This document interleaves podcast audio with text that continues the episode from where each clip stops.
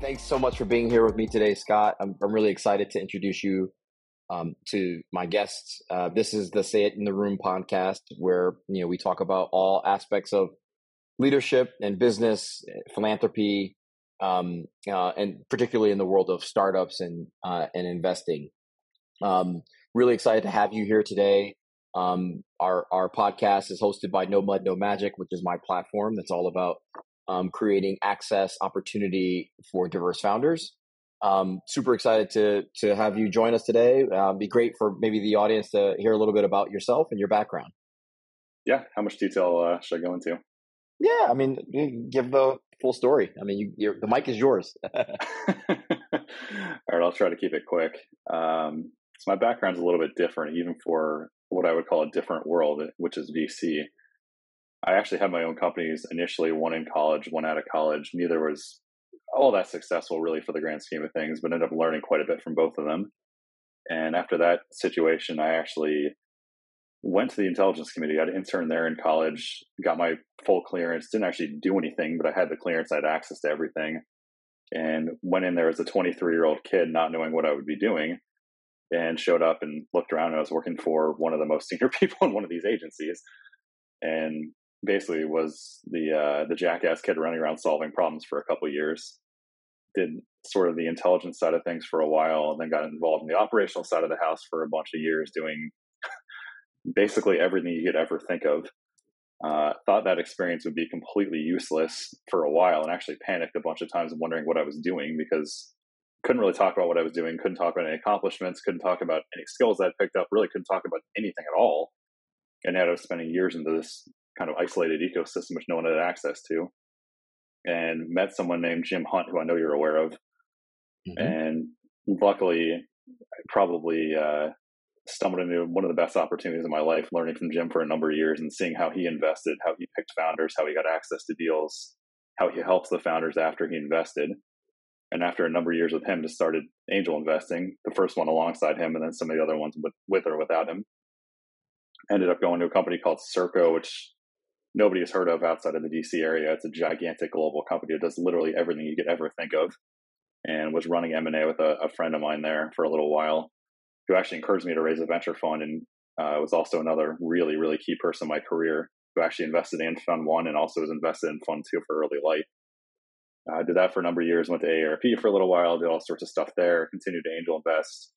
Then got a call from Greg Cangelosi, who I also know you know, yeah. Uh, at Baltimore Angels. He was another really key person in my career who said, "Take over Baltimore Angels, help me run the group," and did that for about six months. Then got approached by uh, another person who I know you know as well, Mary Miller, who's another key person in my career, mm-hmm. who ended up being the first check-in Early Light fund one, and was pivotal in getting that going and encouraged me to do that.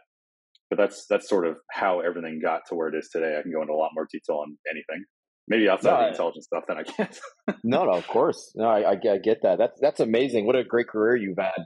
Um, it just shows that there's a lot of different pathways into into tech investing. Um, you know people don't always see them. You don't you don't always have to be a founder first. Um, you, you, what's one of the interesting points that you mentioned that i'd love to pick up on is um, is is uh, your corp dev role. You had a corp dev role at um at, at Serco. Yeah, yeah. I'd love to hear like what did you see while you were there that like might have informed you know your your investing style your understanding of the market the kinds of things you wanted to invest in and how to get them to you know successful outcomes? So I, there's a combination of factors there. So Serco is it's a global company. It's actually publicly traded in the uk uh, they've got a couple different global subsidiaries the us and canada. One was one of the largest maybe the largest now and that U.S. Canada subsidiary had about 1.2 billion in sales when I joined in 2015. And they did, I mean, they literally did everything you could ever think of. They every client you could ever think of, every type of work you could ever think of. And my job was to go in there with with Lynn, who is my colleague and also another, as I mentioned, really key person in my career. We ran corporate strategy and corporate development for Serco in the U.S. and Canada, and had this 1.2 billion dollar book of business, so to speak, and tried to figure out like where's the company focus? Where do they spend money? Should they buy anyone? Should they divest part of the company? What is it? What are these things actually worth? How is this going to work? How is the company internally structured? Should things be shifted or changed or adjusted? So my role is it was different every day. I mean, it could be focused on something on the naval side of things. It could be focused on a US, USPTO business, a CMS business, a state business, a commercial business, a hospital business, a bike share business, a rail business, a roadway business, a Canada business, of which they had two big businesses in Canada and they didn't know what to do with. And they still, to some extent, probably don't know what to do with that. And it was just hmm. going out and trying to make sense of like, how do we get the most value out of this? Is this something that should be in the company? Should it not be in the company? Should we go buy a capability we don't have? Should we extend a capability we don't have? Is it organic, inorganic? All sorts of different things. And it was literally the two of us running corporate strategy and corporate development for this giant company. So it was it was a good learning experience in a lot of ways because we were just doing everything across every sector you could ever think of. That's changed cool. every single day. Yeah, no, it's something about exposure that that just gives you mastery of, you know, sort of um, early investing because uh, you're looking for lots of signals, you know, that tell you a thing is going to be successful or not. So that makes a lot of sense. That you you know you see a lot of things, you worked on a lot of different kinds of things that just give you exposure um, and and quite frankly proficiency um, at, at, some of the some of the products that you've invested in. Um, yeah. So the, what is what is someone like you? What does your morning routine look like? What's a what's an average day for um, for you as a VC? uh, there is no average day, and I mean morning for me is different than other people. I tend to work better really late at night, which is something that's going to have to change when we have kids. My wife and I, which at some point will probably hopefully happen. Uh, I mean, as of right now, I'm usually working until about two or two thirty in the morning. Um, you too yeah, it's. I mean, I like, I love the work, which doesn't. I mean, it, hurt, it hurts and it helps. It hurts in that it keeps me up really late at night and it doesn't feel like work. And then, you know, there are times in the past I've turned around and like, oh, the sun is coming up. It's six a.m. I need to actually go to sleep tonight. Um, but you know, sort of day in the life. It's there are a lot of emails, a lot of calls, a lot of texts, a lot of. I, I would say a lot of meetings. I actually have pulled way back on meetings. Um, but between the two funds, I have something like 130 unique investors. I've got something like 30 or 35 portfolio companies and different founders in those companies. Uh, and all sorts of different moving parts about 300 funds i work with. So there's hundreds and hundreds of people every day that i'm emailing texting calling and it changes every single hour every single day. Wow. No that's that's that's amazing. That's a that's a lot of connectivity my friend. It's good and it's bad let's let's talk about that like you, so if you've got how many 30 portfolio companies uh, there's about 21 active companies in Fund One. I've got well, one duplicate in Fund Two, one new one in Fund Two, and then I've got something like eight or 10 angel investments, which aren't in the fund, but actually can be pretty useful because I've worked with the founders for a number of years and they're really, really connected in the ecosystems that they're in. So in terms of mm-hmm. deal flow diligence, they're really helpful for a lot of things. I hopefully I'm helpful to them too. Yeah, no, for sure. I, I hear nothing but positive things. Um, but to to get to that number of portfolio companies, you you must have had to look at you know literally thousands of, of companies and opportunities. Like how do you decide? Like what you know uh, uh, yeah how do you how do you how do you know? Like how do you make that bet? And and you know when you're at the stage at which you're investing maybe you could talk a little bit about the stage that you're investing into which makes it in my mind doubly hard. You know we're we're series a investors you know we've got you know um you know acv to cac ratios to look at we got all kinds of pretty you know ARR numbers to look at, right? Like you might not have that, and you know at at the seed stages. So how do you how do you make that determination? So there's a lot of factors, and I always laugh when I hear there aren't a lot of people talk about this anymore. But years ago, I'd hear a lot of funds talk about, oh, we're building this AI model, we're building this this giant thing. We're going to basically computerize how to decide on what to invest in. It's like that's not actually mm. possible. uh, I mean, there's just so many different things that go into a, a pre-seed or seed stage investment. And this thesis that I have, which I can talk about later, is also so different that it does actually make it easier and also harder in some ways. So I guess how to pick the companies or how to pick the founders. When I was alluding to that skill set, when I was in the intelligence community, of, of, wondering like, what was I doing there? Am I wasting my time? Is this skill set useful anywhere, anywhere you could ever think of? Is can I talk about this anywhere? Basically, what is what am I wasting my time in here for? That skill set actually is extremely useful in seed investing and pre-seed investing because I mean, really, one of the survival mechanisms I had internally was I had to read people really quickly, mm-hmm. and it had to be mm-hmm. accurate. And this is internal politics happening because I was working at a pretty senior level at certain the roles I was in, and was also reading the actual people that I was working with because these are people going out in the field and doing you know all the operational stuff and just trying to figure out can they actually do what they need to do are they equipped the right way do they have the right stories i mean can they do the job that they need to do so that they actually come back here and one accomplish what they have to accomplish and two come back here alive And a lot of it was just reading people, reading body language, reading what they're telling me, and all those little random tactics that I was taught internally, a lot of it informal. I was also like this random novelty act. I was 23 years old when I was at the agency, and I, I don't think people knew what to make of me in some of the meetings I was in. I probably shouldn't have been in a lot of meetings I was in. They're really high level. and I was the youngest person there by far. And a lot of the old timers there that were, you know, 40 years in and sort of just walking around trying to figure out like how to pass the time because they're about to retire would teach me little things like how to read the body language of people, how to read what people were thinking. And all of that trickled down after years. So if I'm going to pitch with, with a founder in person or on Zoom, it has to be at least on video or it has to be in person because I have to see their face. Sure. I will read their body language and I'll ask a lot of really open ended questions. I let them do a ton of talking initially. I take a lot of notes too, which some I am, you know, taking notes. I'm just like watching them on the camera, but I do watch how they react to certain things, and based on how they react to certain things or how they answer certain questions, and then based on how uh, the market they're in is, is composed and how they're scaling, how they're selling, all the different little factors that go into it. I try to figure out can they actually scale this company up? Are they the right person to do it? Are they going to be capital efficient? Can they get the right acquirer? And do the terms actually make any sense? And there's all sorts of different micro factors inside those too. Yeah, that makes a lot of sense. That makes a lot of sense. But you know, so one of the things that I mean, so you know a little bit about my background. You know, I I you know built and sold a company, a couple companies right here in Baltimore.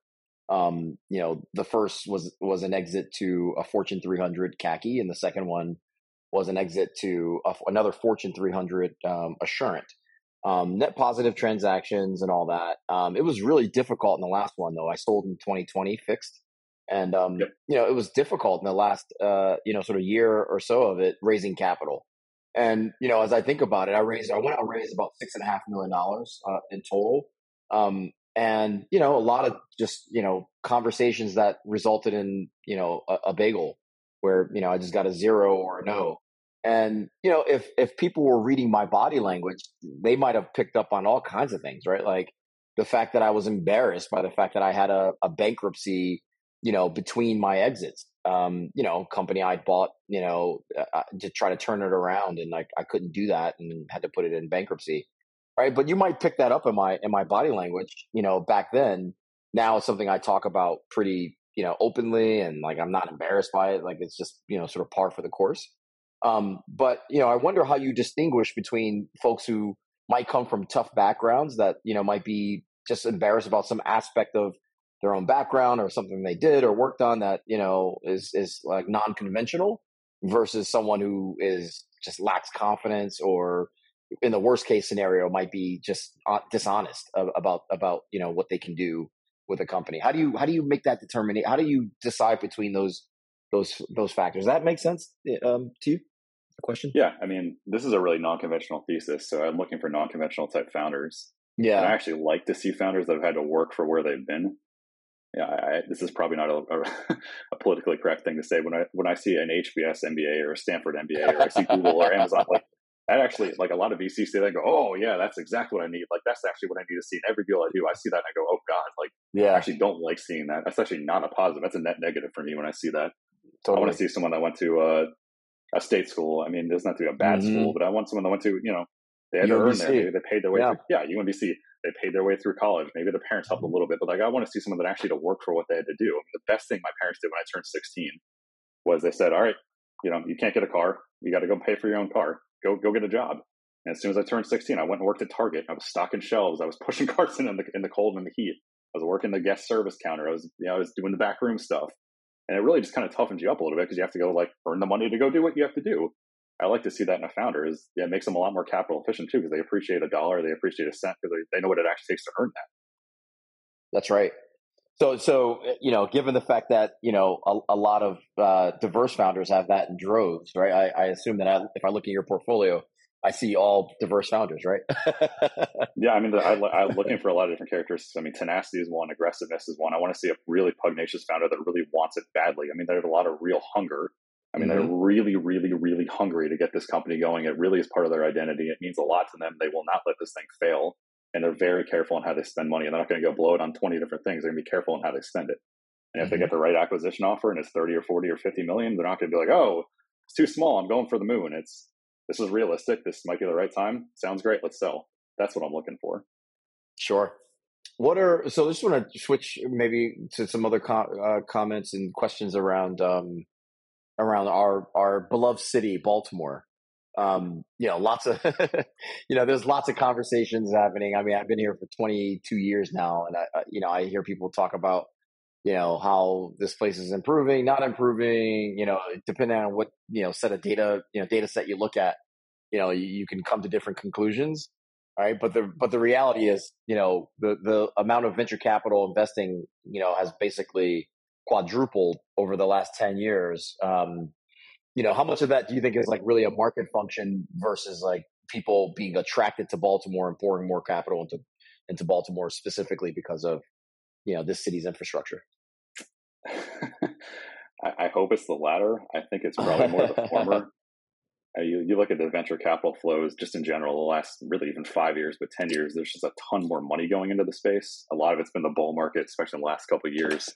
I think a lot of it's just people they want to get money out of the market and things that are not as correlated. And they want, they want to go for higher yields. So they want to go for 15, 20, 30% IRR versus maybe like 10 in the public markets. I think that's more. I mean, I'm hopeful Baltimore is still building, and I, I, I'm still really grateful for everything that Baltimore has given me for Fund One and a little bit in Fund Two. I mean, it, Baltimore was really pivotal to the success of Fund One. It really got it off the ground. All of my initial investors were Baltimore, and I, I won't forget that. That's great. Yeah, that's great. I think I think we got a lot of potential here. There's no question about it. Um, but the, what is the, you know, the the are you you're you're investing beyond Baltimore? I assume you're you're not just investing in Baltimore. You're investing nationally. Right? Yeah, it's a nationwide thesis. I mean, Silicon Valley, I'm really skeptical on. If I'm seeing a deal out there, it's probably not a good one. And most of right. the, the, deals out there, it's I'm going to IPO or, or bust, and that just doesn't fit what I'm looking for. So I do a lot of deals in the southeast, like Atlanta area. I do a lot in the Midwest, Ohio, Wisconsin, Minnesota. Some in the Northeast. A lot of them are in the Mid Atlantic. My five biggest deals in Fund One were Mid Atlantic, Philly to Richmond. So there's definitely a really big, I would say preference. It's just a lot of just access. I see a lot of different deals as you do in this area, and I like local companies, so I tend to do more of them. But it's nationwide.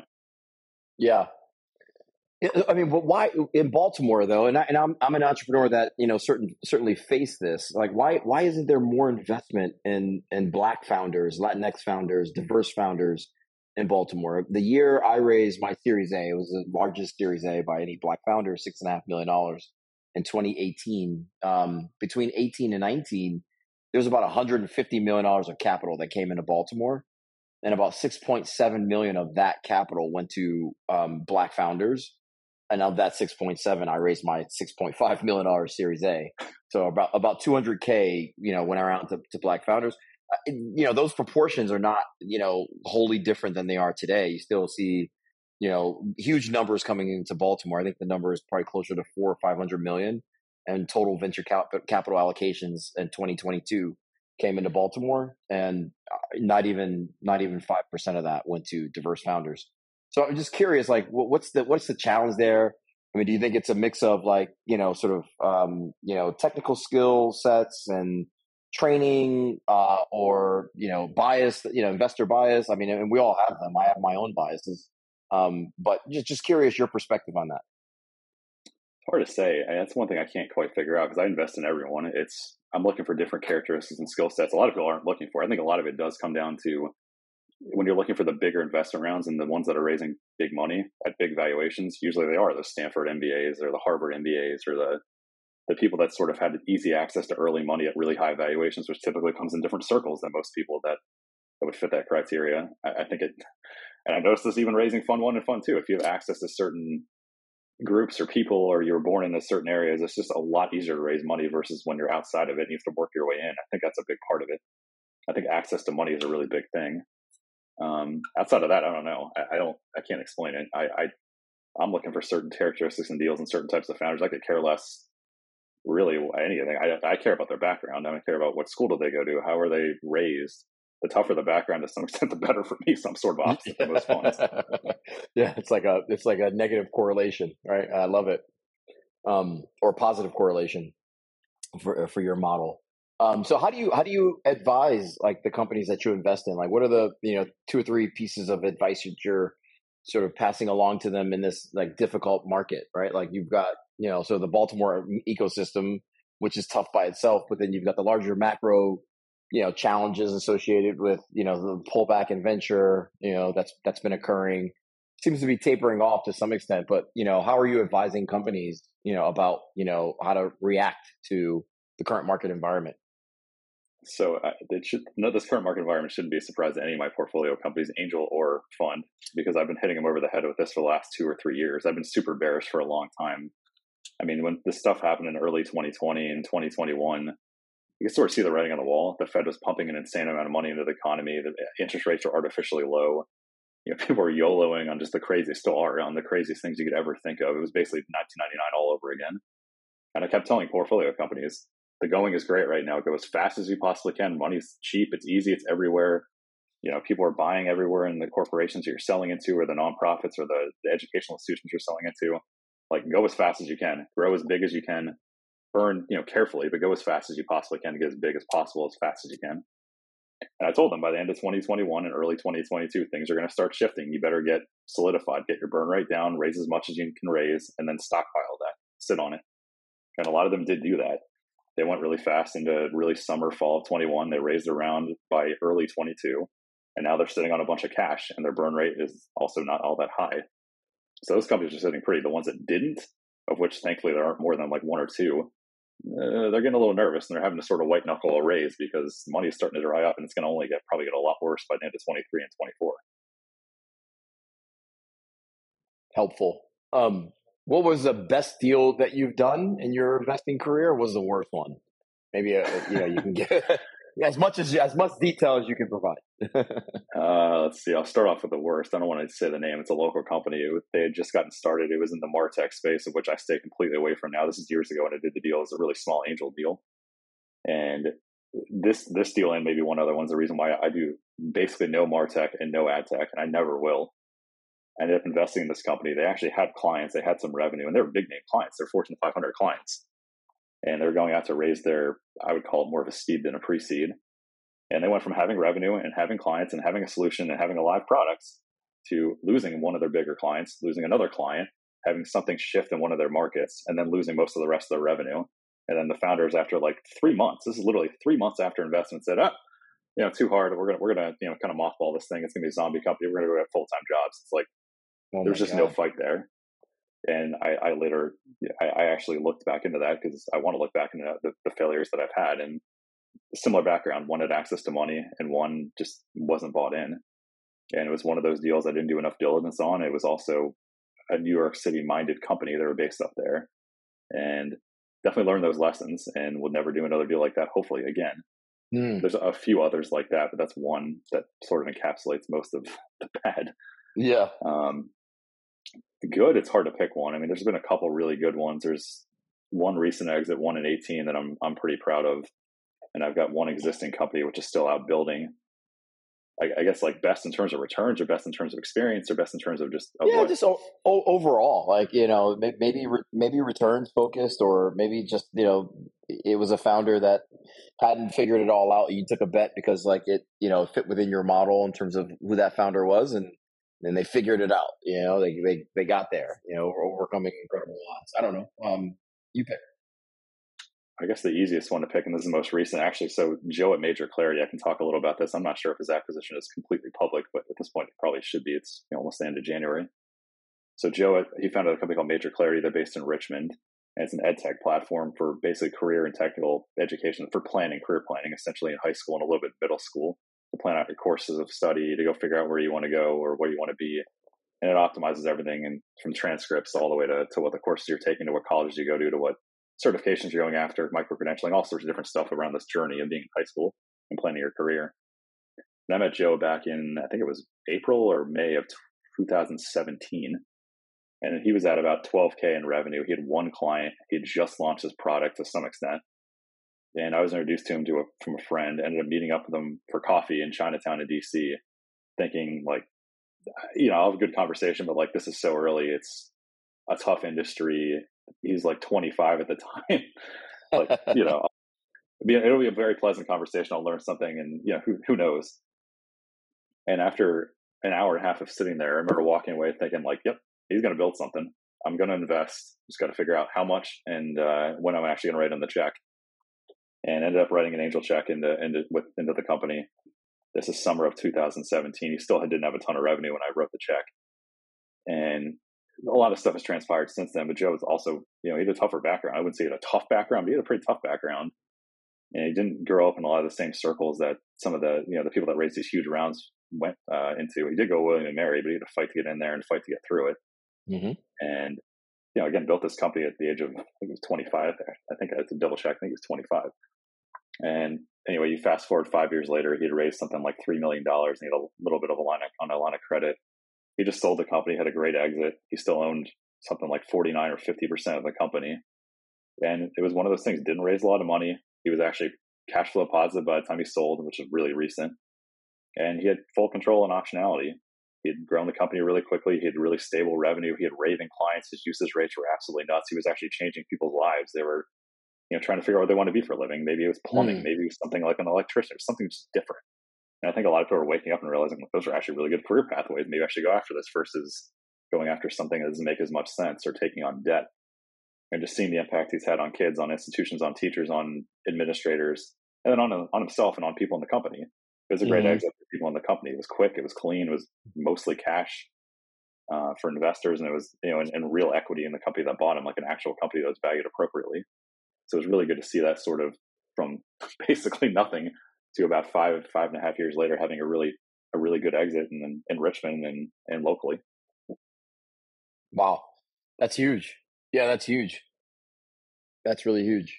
Um, so if in the when you first meet a founder, like let's assume that you had three minutes to determine, you know, I'm probably going to invest or I'm not likely to invest, right? Like we, we all, all, all investors kind of have this mental model. Like I, I certainly have it. Like, and there's some like bright line things. Like if you don't have, you know, at least a million ARR, you don't have a story for how you got to that ARR, you don't have, uh, you know, a, a solid team in place. You know, you have, you know, um, you're non, you know, you have a non-diverse team bad company culture. I mean, there's you know five or six like really bright line things that in the first like five minutes will just like you know uh, cause me to just you know lose interest in a in an opportunity.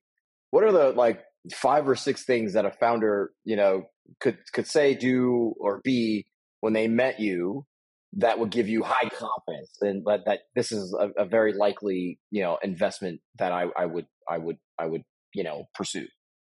Are there four or five like really key key things that you look at when you talk to someone?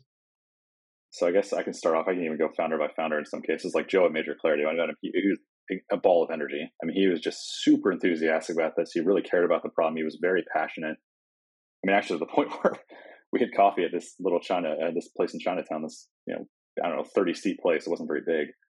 And the person sitting next to us after this hour conversation actually worked at Montgomery County Schools and heard the conversation. And after I left to go back to AARP, because it was right by AARP's office, uh, he actually came up to Joe, and started a conversation, and talking about using it in Montgomery County. It was just funny to hear That's that. He was awesome. passionate. That's awesome. So I like this.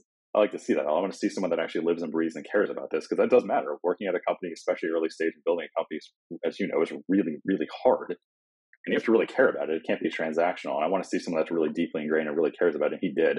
And there are other founders like Joe that did, but Joe really showed me in that case. And I knew pretty quickly he had that. I think expertise is a big thing, knowing what you're selling into or what you're doing, like market round. When I met him, also ironically in Chinatown at the WeWork uh, in DC, uh, I remember sitting down with him, and after like literally two or three minutes, I was looking at him. He was very confident in his answers. He knew exactly what he was talking about. He came from the industry. He knew exactly how to solve the problem, and he was building something that made total sense. And the stories he told me were really impactful and they were direct. I mean, they were caseworkers and, and health systems. This is still really early. Roundtrip had a couple hundred dollars in revenue at the time. I remember him telling me there are literally caseworkers in hospitals that are on the phone with him, telling him how much they love this crying, how much how, how impactful this is for patients and people in there. I was like, all right, this is having an impact, and clearly he knows what he's talking about. That was one other thing. I think scrappiness is a really big thing. Like Shiv at Osmosis, I, I could see that within a minute of meeting him. Like mm-hmm. he was mm-hmm. incredibly scrappy. He didn't raise really any money to get to one and a half in revenue, and you could just see he was, you know, very disciplined in how he was spending. He wasn't just wasting it left and right. He was careful about it. That's a big thing. I mean, those are the three really big things I look for, but there's a lot of other ones. Mm-hmm. mm-hmm. Um, you can just see it. I mean, I, will yeah. ask certain questions and I'll sort of see where they take the conversation to. Because when you leave white space in a conversation, like people try to fill that, it's because silence is kind of uncomfortable, and I want to see what they do with that. Mm. Mm. So, so you're really observing, you know, you're you're you're taking advantage of of, of your your your intelligence background um, and and putting that to work in those in those first interactions with a founder and looking at you know you know sort of how they how they treat the company how they you know how capital efficient they are how scrappy they are how tough they are how committed they are to the idea or some of the factors that you would lean into as you know things that like give you confidence. Yeah and the sales process to ask them a lot of questions around sales and marketing. How are you getting sales? What's the sales process like? What do what do clients need to see? How are they finding you? How's the contracting going how's the negotiation going how do the terms and the contracts work i mean all sorts of different things of basically, can you scale this thing up pretty quickly and efficiently? And that's another key thing that I always look for. And if I see that, that definitely gets me intrigued. Got it. So who is um do you do you mentor your startups and if you do uh, that's great um but you know what uh, uh how frequently do you meet with them on on like mentorship opportunities is sort of like you know case by case and then who do you go to for mentorship how do you get you know the support you need yeah that's a good question I think startups, it's all case by case. I mean, they all have my number. They some of them call me more frequently than others. I'll hear from some every week, some every month. Uh, if they have a question about something, I always try to answer to try to help them. I can't always answer everything or help on everything because you know my network is as big, but it's not you know can't solve every single problem or answer every question. But I try to do as much as I can. Um, so I do try to be sort of a sounding board. And the other thing too is I'll, I want founders to give me bad news and good news, especially if it's bad news. Like I want to hear that because being an early stage investor, you have to you're going to hear everything. There was one that just called me. I'm not going to name it, but called me last week, and I wouldn't say it was like really bad news, but it wasn't good news. and he basically at the end of this conversation is like, "I'm really glad I can call you with this type of stuff. You're the only one I can call." And it's like, well, it's one that's kind of sad, but two, it's good to, to do that because in this case, I was helping able to help him and give him some advice, and he was able to make some adjustments. And I think the company now is on good footing. But you know, there there are some VCs that are like they hear bad news, they just start shutting down. They say, "Oh, I don't have time for this." You know, let, let my associate deal with it, or like I don't want to deal with shut the company down. Versus like in in this case with this thesis, I can't have a high failure rate, so I need these founders to fight for it and really get creative, and I try to help them get creative. Uh, in terms of kind of who I go to for mentoring, I mean, Jim Hunt is by far the person I go to for almost everything. He's the person that, I mean, without him, I don't think I'd even be a VC and he opened my eyes to how you actually do this. He opened my eyes to how things work. And without him, I'd be I wouldn't be in VC. I don't know what I'd be doing right now. Probably something else. and I still go to him. I mean, because he's a wealth of information. He's I, I ask I could ask him a question. He has an answer to pretty much everything because he's seen and done basically all of it before. He's been doing this for forty years. Um, and there are people like him, not quite with his experience level that I go to. There's you know 300 or so funds I work with. Some that are actually investors in Fund One and Fund Two personally, and I go to them pretty frequently because they're obviously aligned uh, with me. And a lot of them manage their own funds and have been managing their own funds for a while. So I try to go for like the venture 501 or 601 level type questions or things that I'm struggling with or trying to figure out like now in the current market, like how do you play the market where there's a huge sort of gap between what founders expect and what the actual market's bearing, things like that. Yeah, no, that, that, absolutely. Um, all, all great points. And Jim Jim Hunt a, is, is a great investor. Uh, you know, we, we actually took in money.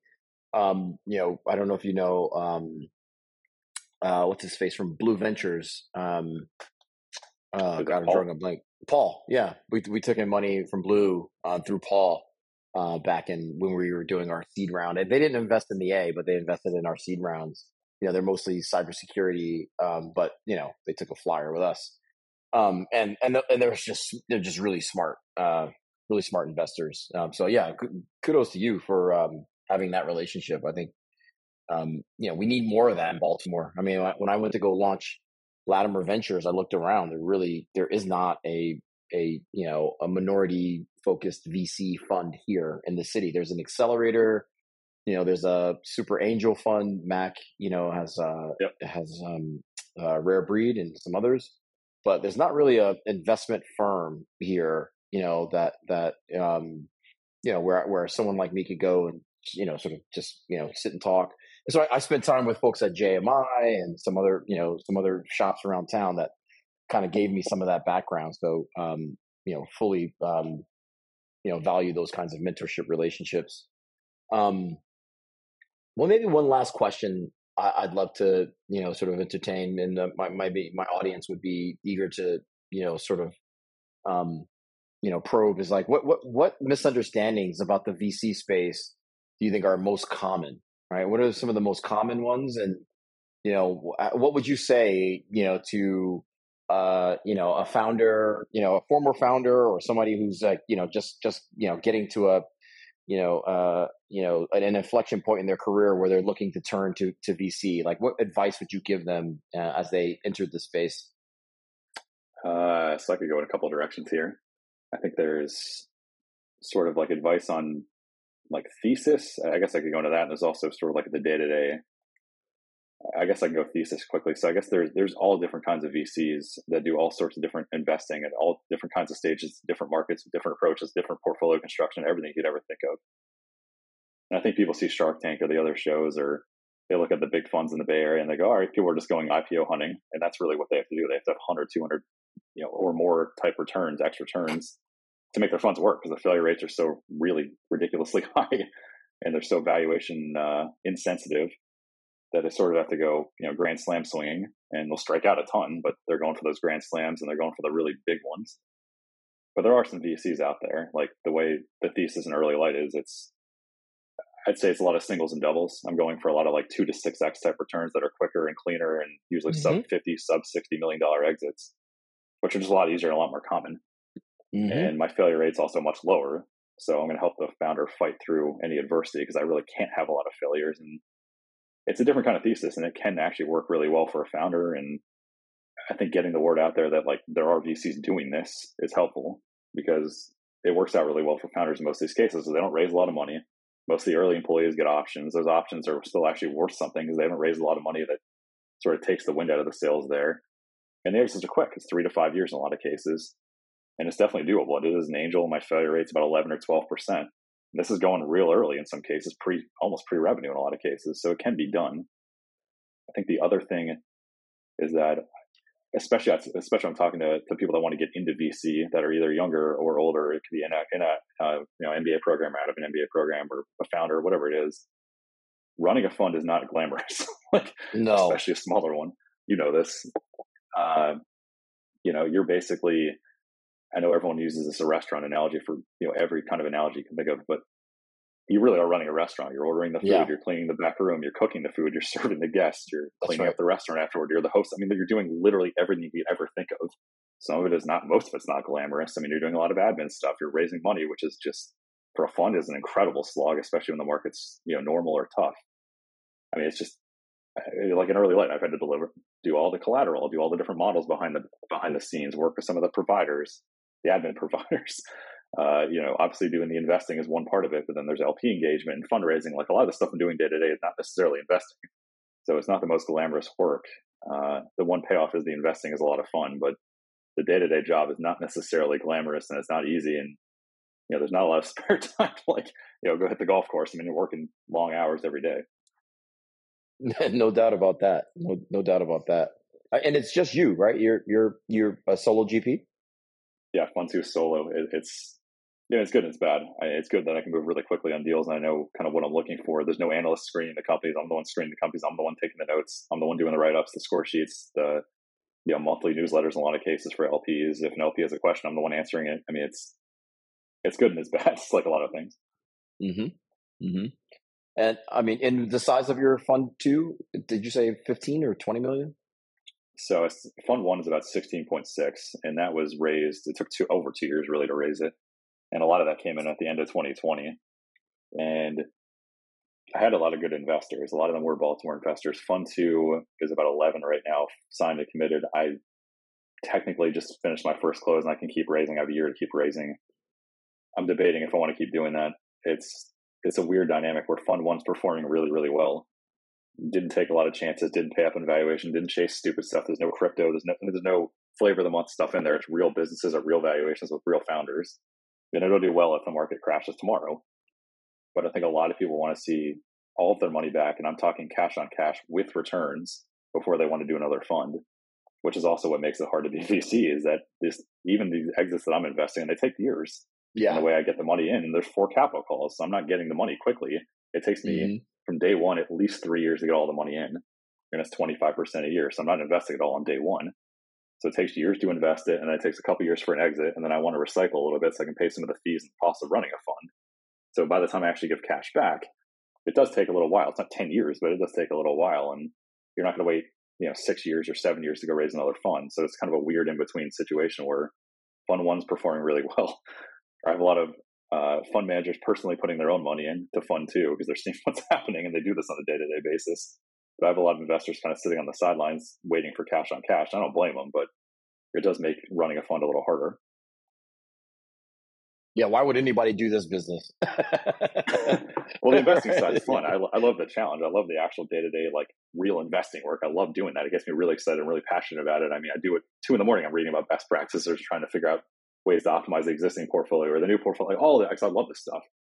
But the fundraising side of it's one thing I've never liked. It's it's especially with individuals because you're having hundreds and hundreds and hundreds of conversations, and some are quick and some are not quick, and you're not dealing with an institution where you get a $20 million check and you get five or 10 of them and you're done. I mean, I'm talking, I have 93 investors in fund one and I have 50, now I have 60 in fund two right now, some of which are overlapping between the two of them. But it's a lot of conversations, a lot of back and forth. And, you know, until you have real cash on cash, I'm not necessarily sure a lot what you're saying matters.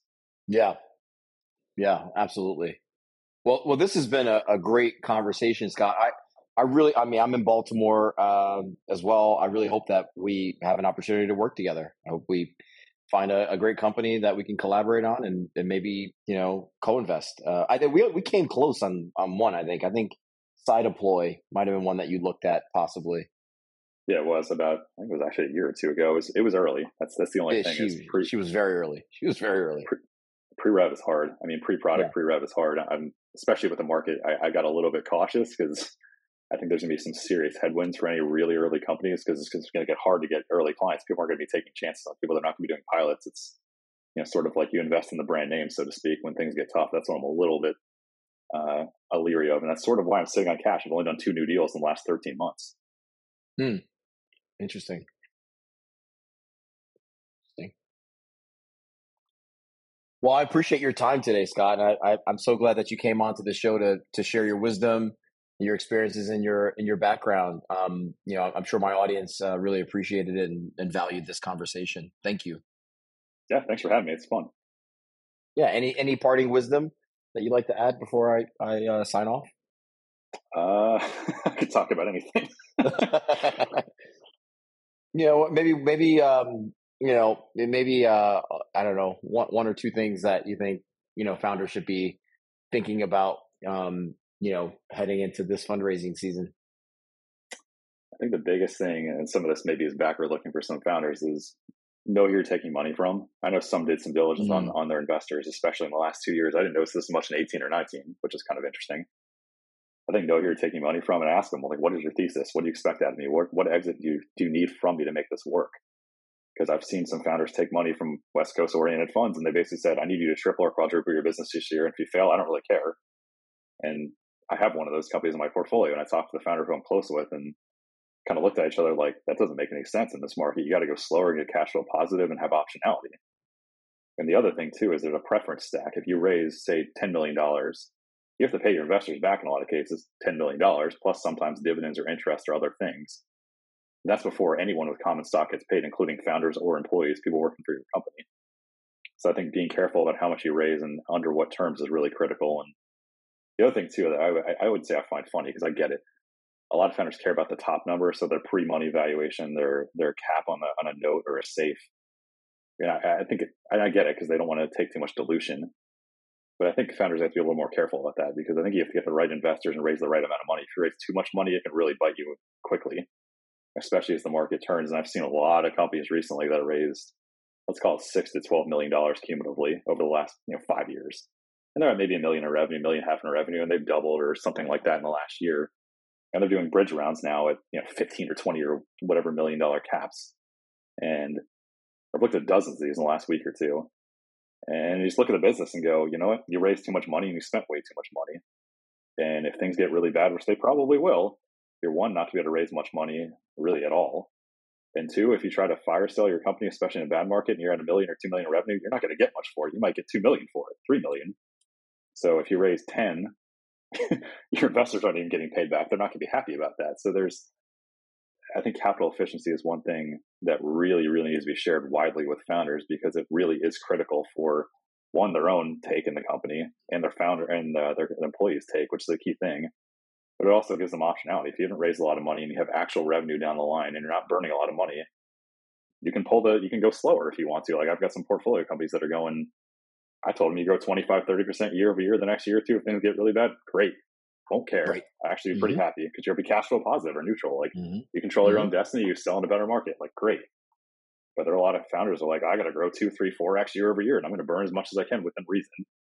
And in six months or 12 months, if things get really bad, they're not going to raise more money and they're not going to cut their burn rate fast enough. They're going to be in this weird place where they have to fire sell the business and there aren't going to be any buyers. So I, yeah, I wish founders are more aware of that. Yeah, that's that's that's um, prescient advice. Absolutely, it's it's complicated, right? It's hard. It's it's you know building a thing that didn't exist before is hard, and then making sure you marry the right math and you know and strategy to that that thing is also equally hard. But you know, thank goodness they got great VCs like you um, to to guide them and help them, and you and I can can you know now both do that work. Um, thanks a lot for for this time, Scott. Yeah, absolutely. Happy to happy to help anywhere I can. Thanks for listening to this week's episode of the Say It in the Room podcast. I'm your host, Luke Cooper. If you enjoyed this podcast and you'd like to support, please share it with others. To catch up with me, please follow me on Twitter at Ready Set Grind or catch me on LinkedIn under Luke Cooper Baltimore. That's all for this week. See you next time.